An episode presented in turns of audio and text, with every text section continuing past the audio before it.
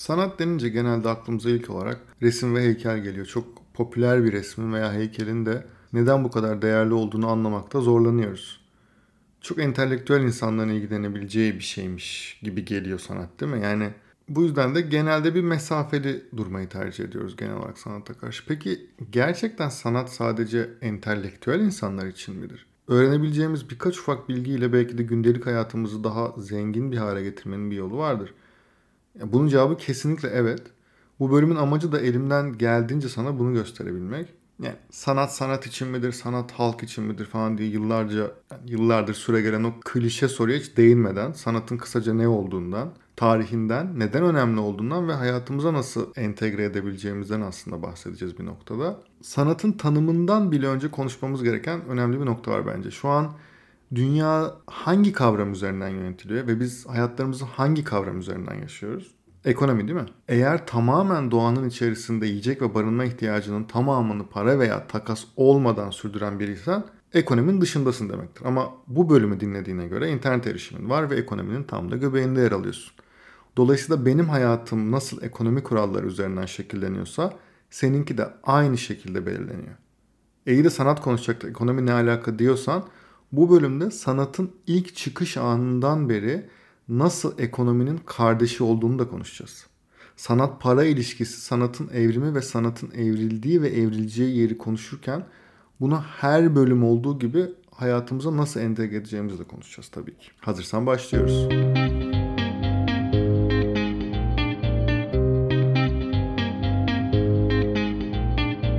Merhaba, ben Hakan Şık. Fikrin ne kadar önemli ve aslında ne kadar da önemsiz olduğunu konuşacağımız podcast serisi Bedava Fikre hoş geldin.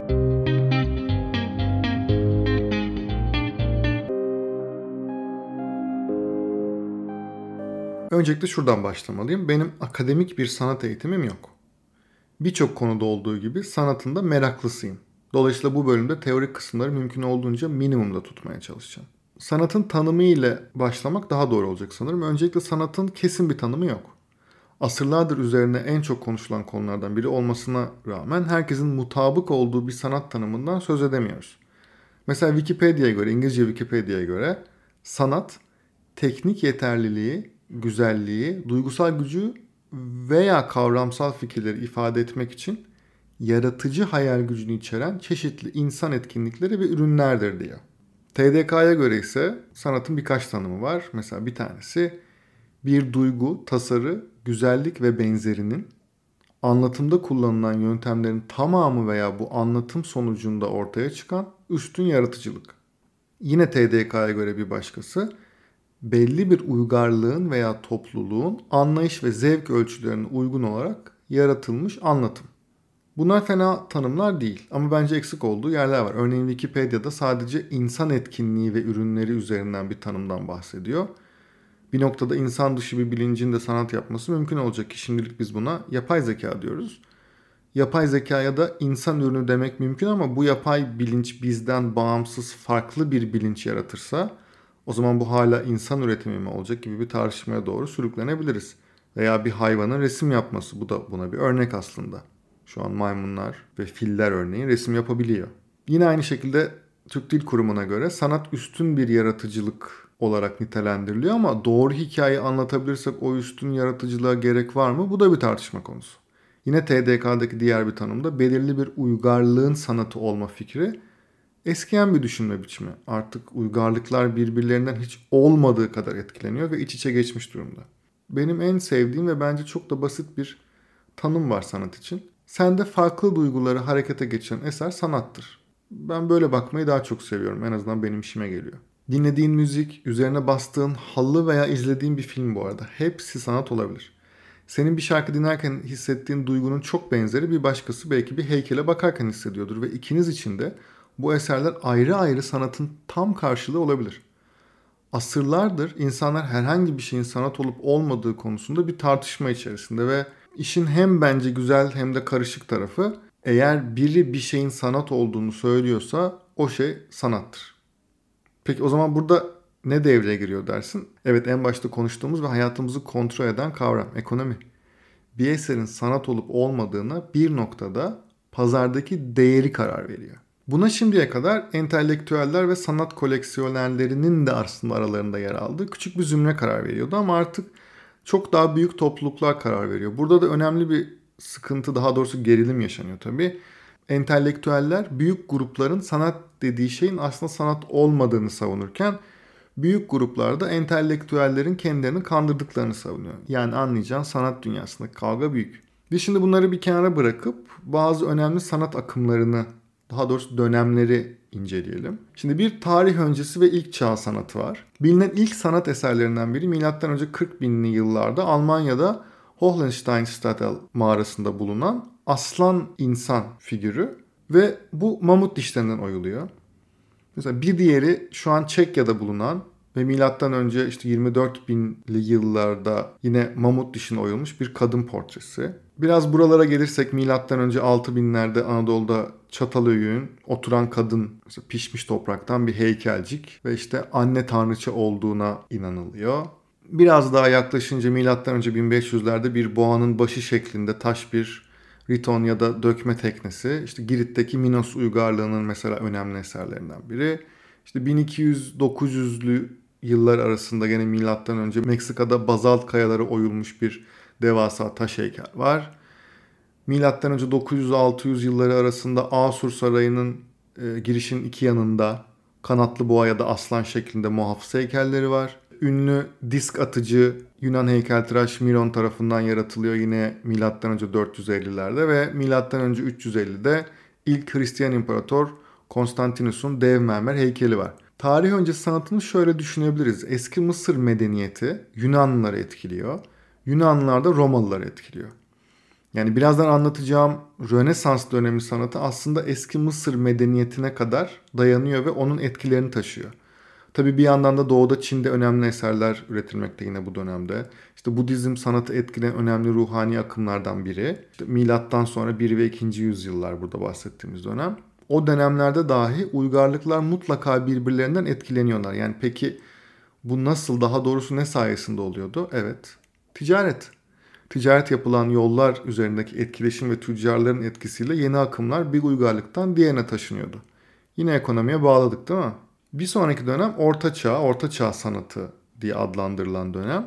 İşte 5. yüzyılda Roma İmparatorluğu'nun çöküşünden 14. yüzyılda Rönesans'ın doğuşuna kadar olan dönem. İşte burada Karolinj, Otto, Romanesk ve Gotik gibi farklı üsluplardan bahsedebiliyoruz. İşte milattan sonra 650-700'de mesela Vizigot İspanya'da yapılan kralın adak tacı, işte Orta Çağ metal işçiliğinin mesela en etkileyici eserlerinden biri olarak gösteriliyor.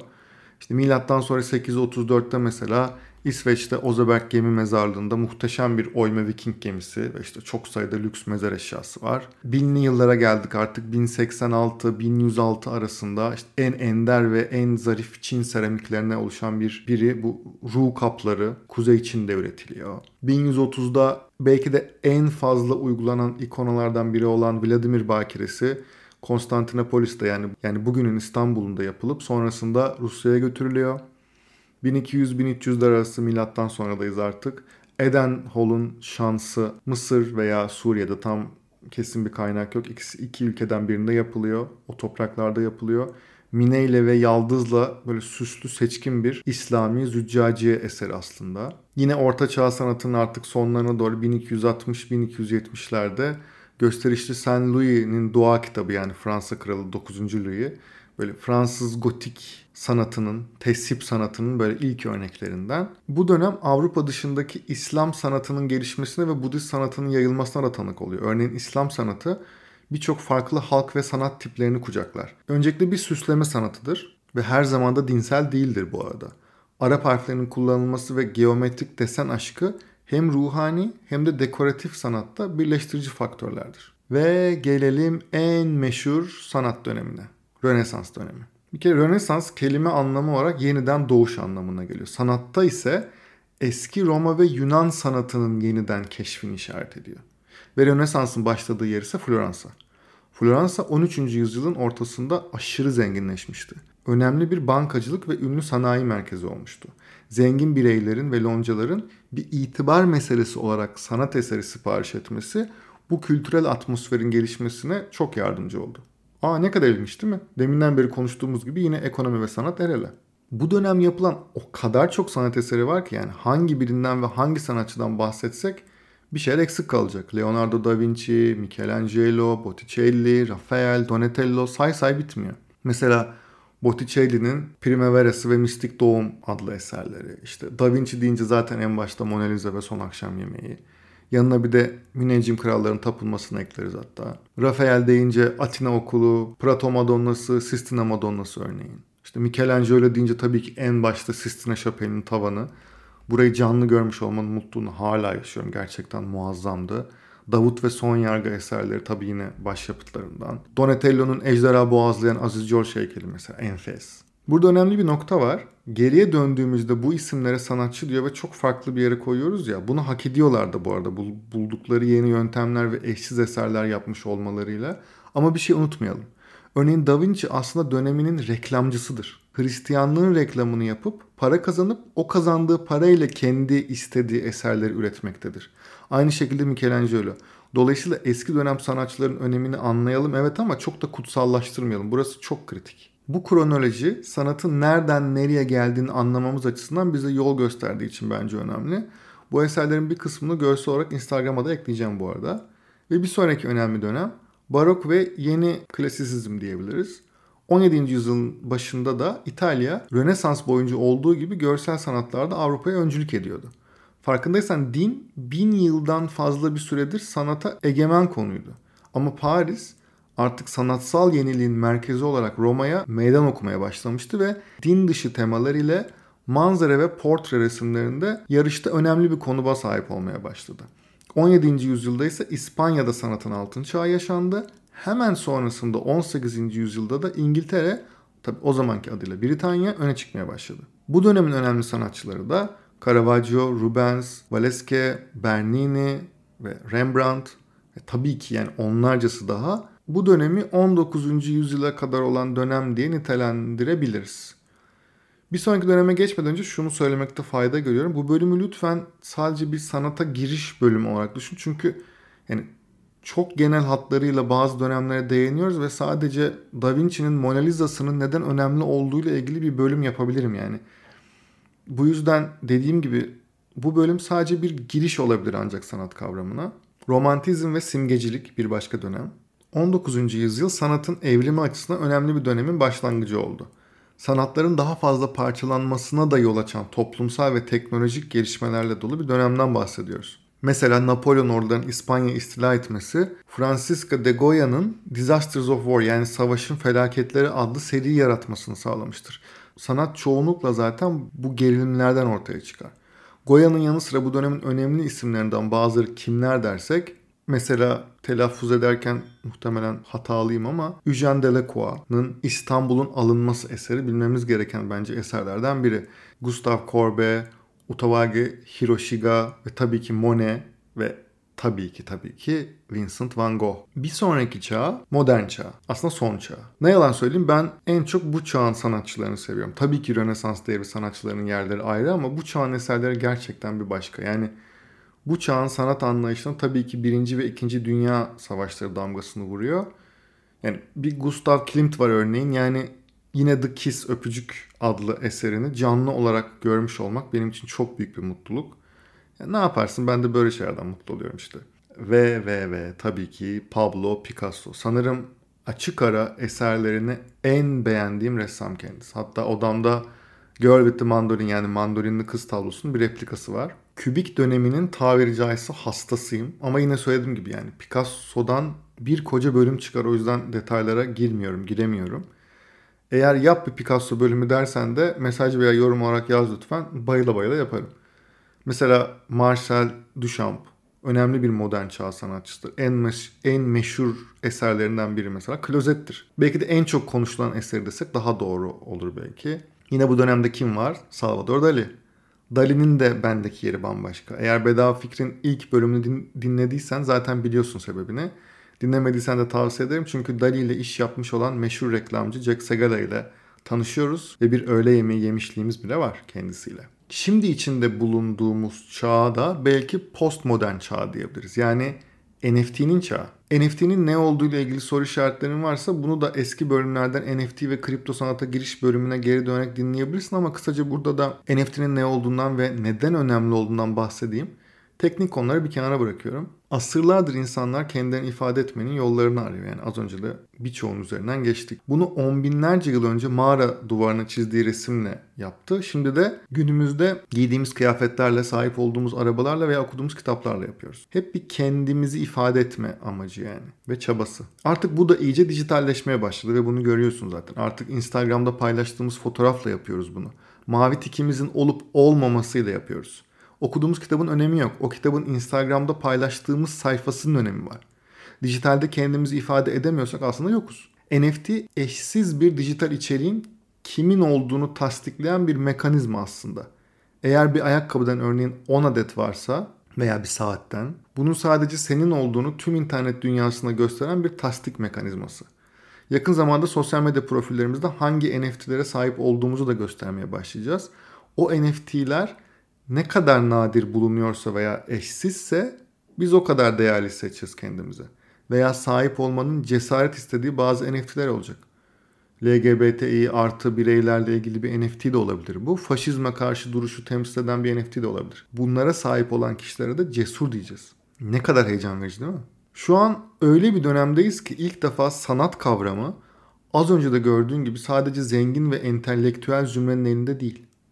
NFT sanatın da demokratikleşmesini sağlıyor ve sağlayacak. Bunun tehlikeleri yok mu? Tabii ki var. Kalite düşebilir. Yani en büyük tahmin edilebilir tehlikesi bu. Ama şu an içinde yaşadığımız düzende bir şeyin iyi olup olmadığını artık pazar yani insanlar yani biz karar veriyoruz. Burada bize düşen görev manipülasyon ve spekülasyondan uzak durmayı başarabilmek. Burada da sadece güvendiğimiz bilgi kaynaklarını takip etmek ki bu bir podcast olabilir, bir Instagram hesabı olabilir veya bir e-mail listesi olabilir. Sanata belki de her zamankinden daha fazla ihtiyacımız var. Çünkü bazen tek bir resim bir romandan bile daha etkili olabilir. Picasso'nun Guernica'sı gibi. Artık sanat ve içerik eşittir NFT. Bu değişim çoktan başladı. Sen bu podcast'i dinlerken dünyanın her yerinde birileri NFT üzerinden sanatı ve dünyayı tekrar şekillendiriyor. Bir sonraki bölümde görüşmek üzere. Hoşça kal.